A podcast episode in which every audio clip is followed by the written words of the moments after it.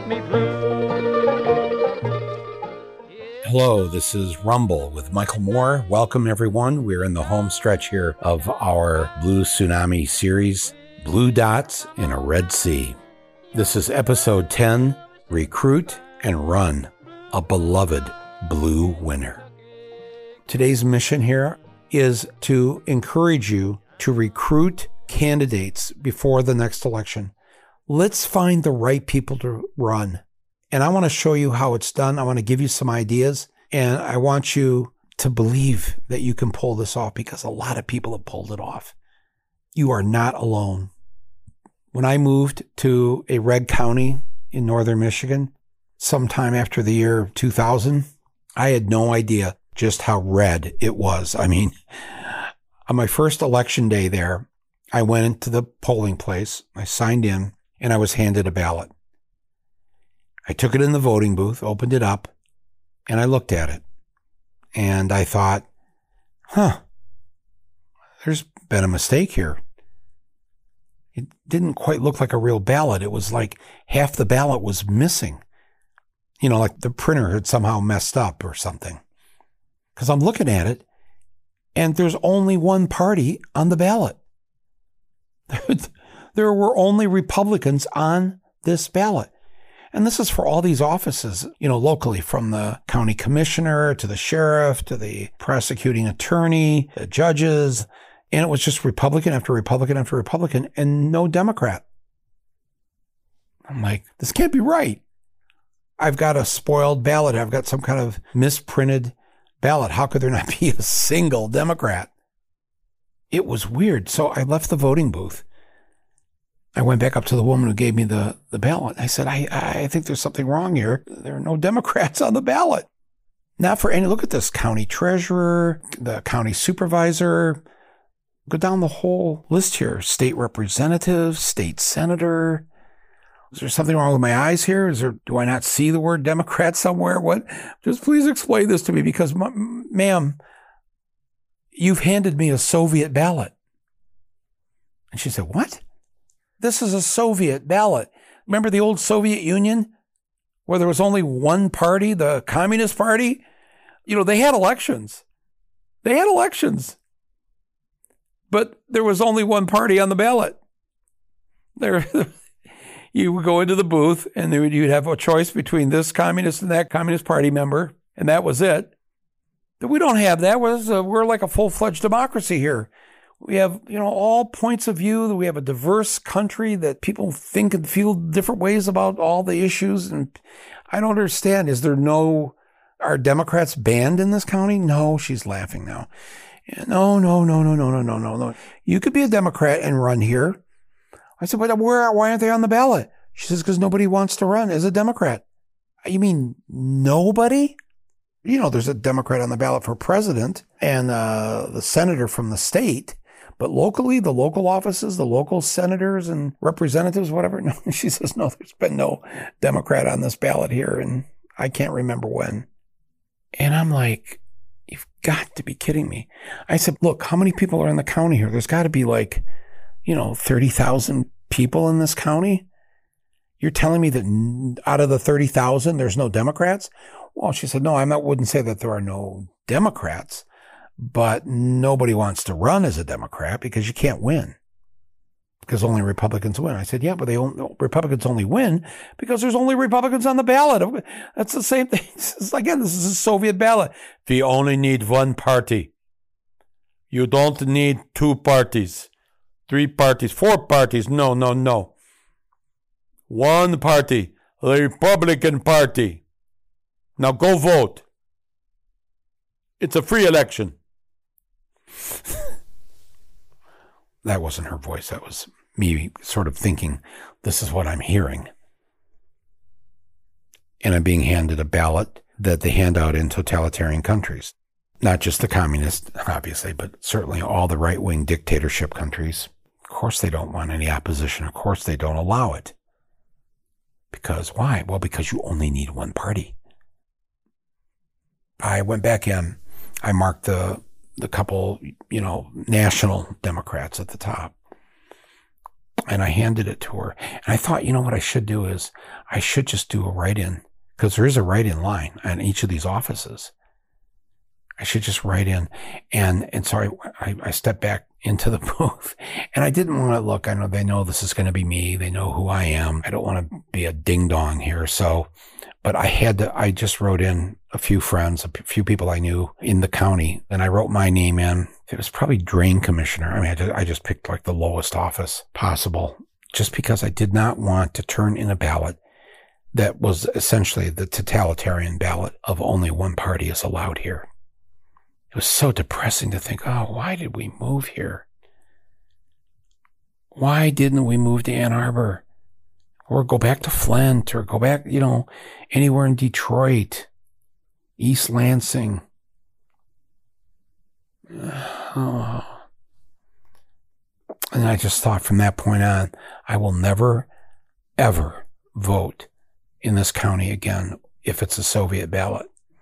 And so that was when, as I told you back in the first episode here, where we decided to, you know, try and find some local Democrats if there's a monthly or a quarterly meeting. Uh, we went to a meeting. There were four dues paying Democrats there. And then that was the start. I thought, wow, this is great. And we, you know, it went from four to 10 to 20 and slowly we built it. And by the next election, we had 200 dues paying members of the Democratic Party. And as I learned a few weeks ago around this election in November, I was told by the county chair for the Democrats in this same county, they had over 400 dues paying members. I was, oh man, I was so happy to hear this. And then, and then in the days after the election, when they had the, all the votes counted, that polling place where I voted on that day many years ago, and the township that I lived in voted for Gretchen Whitmer, her Democratic governor of the state of Michigan, and Jocelyn Benson as the Democratic Secretary of State. This very township had somehow flipped. Now, of course, there were still Republicans that won in the township, especially in the more local races. But I just thought, oh my God, this is, and in fact, my belief in our ability to pull this off a decade or two ago had come true. I'm not the only one who experienced this this past election. And I want to encourage you if you live in a red county, you live in a red town, you live in a red congressional district, this can happen. It has to happen though, only because you believe it can happen and because you know you're not alone. And it's really just about getting out our people to vote. I know what you're thinking in your head, Mike. That may be true there in your red county in Michigan, but you have no idea what Oklahoma looks like. And I know what you're saying, and I know this feeling, but there's now been too much evidence to prove that if you do the right organizing and if you run the right people, your chance of winning is much better these days. Remember too that there are so many young people that become adults. All these kids we've been raising, we didn't raise them to be haters and misogynists and bigots. We raised them to care about their fellow human beings and they care about the planet. There's been a shift. There has been a cultural and a political shift. If you don't know that, it's only because you've just been surrounded in this despair. I want to encourage you to come out of that despair. So here's what you've got to do before the next election, your new group, your blue group, has got to form a candidate recruitment committee. And you've got to meet and sit down and brainstorm and figure out who's the best person to run. Who do we approach? Don't wait for somebody to make up their mind to run. In fact, sometimes we end up in some of our local ballots where we do have Democrats on the ballot, but they're the wrong Democrats. They're not the right people. They didn't know how to get out the vote. They weren't willing to work and knock on every door. You have to knock on every door, by the way. to run and to win, you have to knock on every door. And if you can, depending how large your district is or your precinct or whatever, you've got to go knock on it a second time in the months leading up to the election. They need to meet you and see you, and you need to have a human conversation with them, not a political one, a human conversation. That is the best way to people go, yeah, you know, he came to my door. No, I wasn't such a bad guy. We can't leave this to fate and we can't leave this up to just the people who think they should be running. We need to find the right people. So here's what you've got to do. Just sit down right now. You could brainstorm this list with me right now. Just, just pull out your phone or your piece of paper or whatever and think of people in your city, in your school district, in your area. Who's a local hero? Who's done something so, something so great for the area? You know, maybe it's somebody that started a, a conservation group or some environmental thing. They cleaned up the water in the creek. Maybe it's the person that started a soup kitchen, providing food and meals for seniors and, and people in need. You know, if you find the right person who's done this, maybe there's just a great history teacher at your high school. People have had this teacher for the last 20 years. They, they love her. They absolutely love her. You got to start thinking about who has been in that community that people have encountered. Maybe it's the person that runs the United Way. Maybe it's the Daisies leader or the Girl Scout troop leader. I mean, really, how many girls have gone through that Girl Scout troop in the last 20 years? Run the football coach, the beloved football coach. Six of the last nine seasons have been winning seasons, and all the, the kids love him, and he's not some jerk, and he's, you know, I mean, there's so many possibilities. Maybe it's the, the woman who's the Lutheran minister at the Lutheran church in town, who's progressive, who cares about people who are the have nots.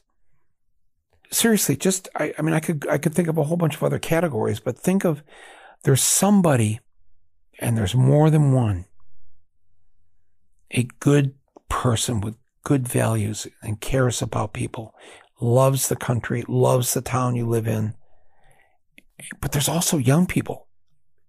People like to vote for young people. So a lot of young candidates. You saw the first generation uh, Zoomer here that got elected to Congress. He's 25 years old. Max Frost from Florida, from Orlando, showed up in Washington this week after being elected in November. 25 years old. I ran when I was 18 and was elected. You know, people love smart young people and enthusiastic young people. And, you know, they come knocking at your door and say, you know, I'm going to do this and I'm going to, and I'm not, I'm going to fight for this and I'm not going to give up and I'm going to, and you actually believe it because, you know, you're so probably halfway worn out yourself, but you, but here is youth at the door, youth saying, give me the mantle and I will make things better for our area. Wow. Who is that person? Think of women when possible. Run women. This is another cultural shift. If you look at the statistics of those races that have a woman versus a man on the ballot, how many more times now the woman wins? It's so great to see. I mean, we've seen just in a matter of a decade or so, Congress itself, more and more women being elected. People are tired of the same old, same old, the same old white guy running for office. Bob Jones here. I mean, thank you, Bob Jones, whoever you are. Thank you for your years of service to, as uh, as the county commissioner. But please, don't we want to hear some new ideas? Don't we all agree that things are a little messed up right now? Some new blood? Young people, women. It really is the path to go down. And if you start thinking outside the box and think about people you're like a casting director in a movie almost. It's like you're thinking, who's the best person to play this role? And listen, let me just warn you, because you live in a red area, you're going to think the person we got to find has got to be like a more conservative Democrat or more conservative. No, no, no. Don't do that. You're going to lose. Because why would they vote for the conservative Democrat when they've already got a conservative Republican?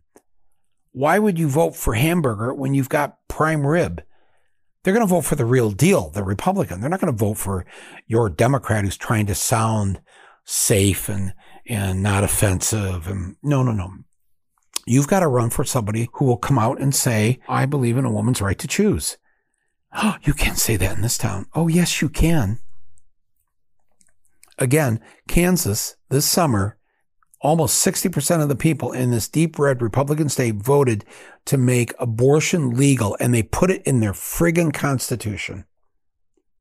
Candidates all across the country this November who ran with a pro choice in favor of legal abortion and just said so. Do you know how refreshing that is to people? Wow. I'll always believe this person because she wasn't afraid to say it. So don't get a candidate who's going to try to placate or try to be a conservative. That's fake. They know it. You've got to trust that there are so many non-voters or people don't usually vote that would love to have an opportunity to vote for somebody that does have progressive values, that does care about the planet, that does care about the wage gap and the, and the income inequality. Run somebody that has your beliefs. Don't be chicken shit about this. You've got to recruit beloved candidates, people in your town that people are going to want to vote for. And if they haven't met them before, they're going to meet them at the door, probably twice, and they're going to love this candidate. And will you win most of these? No, not at first but you're going to win some, a lot more than you've ever won before. But you have to be committed to this. You have to find candidates that are committed. And then you have to develop the right message around them that tells the public the truth. How refreshing. Trust me on this. When, when voters see the real deal, they would rather go for that than somebody who is saying that they're on your side, but your radar is telling you there's something fake about this. So that's our lesson here for today. You've got to have candidate recruitment. You've got to find the right people. You've got to think outside the box when you think of these people. You're not thinking of a Lutheran minister right now. I know you're not. You're not thinking about the woman that set up the food bank.